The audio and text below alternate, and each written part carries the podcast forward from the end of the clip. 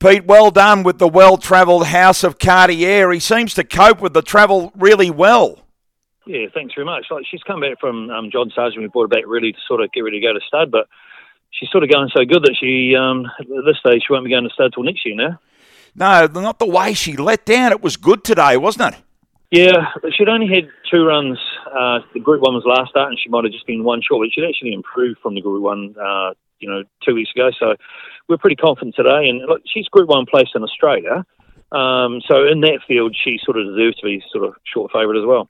That's right. I mean, as I said at the start, she's well travelled, but she. So was it? Was this intended to be her last run?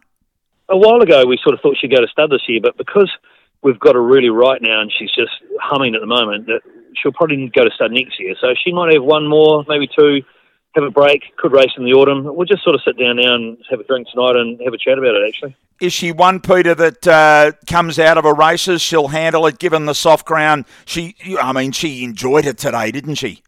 Yeah, that, the cut in the track just just gains a length. Like she got beaten the Group One the other day, a length and a half, fifth behind um, Savia Blanc. So any sort of rain would have just given that extra length, and maybe if we'd just had a little bit more luck with the draw. But look, she's flying at the moment. She's clean and bold. She's working good, and Galton's good as again. So we'll just keep her ticking over, and maybe a break and come out the autumn. But we'll just see how she pulls up and how it goes.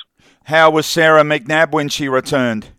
Oh, she's good. She's such a, a, a good kid. She's done really well. I've had a really good lot of success with her she's a very hard worker. She travels uh, everywhere riding track work for everyone, and she deserves all the success she gets.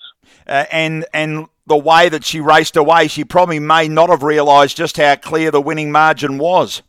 No, and we sort of sort of talked about the one draw was the only thing to get us beat because we sort of like to get rolling about the five six hundred, and so Sarah did really well to get off the fence and get her out on the turn, and, and then she sort of put paid to them by four lengths. So no, it was exciting. We are really you know, really happy. I'm really happy for the owners. Like Bill Gleason and Bill Gleason and, and Peter Gillespie, they invest so much money in not just racing her. They race a lot of horses. They breed. They gamble. So they're the whole package. They deserve all they get. And it, you know, it's all right for us to be flippant about travelling between you know Sydney and uh, and New Zealand, but it must cost a bit of money. So you know they've got to also think about covering X's.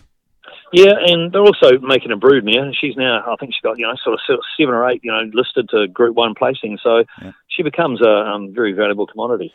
And when I talk of Melbourne Cup Week, Didham comes to mind. Are you a relative of uh, of the Didhams, Mitch, uh, and uh, the rest of the clan yeah. in Melbourne? Yeah, there's only sort of one lot of us, I think. So, um, yeah, Midge is my uncle, actually, my dad's brother. So, right. no, very um, proud of his um, deeds long, long time ago, but no. Yeah, and how many do you train, Pete? Just uh, we have two barns of uh, 15, so 30 max. At the moment, about 26 is, is good for us. Okay. Well, mate, you, uh, if she races again and the edge is out of the track, we know that House of Cartier is going to be very brave to beat uh, in the next couple of runs during the spring if she goes on. Well done today. Yeah. Hey, thanks very much, Andrew. Thanks for the interview. Cheers, mate. Bye.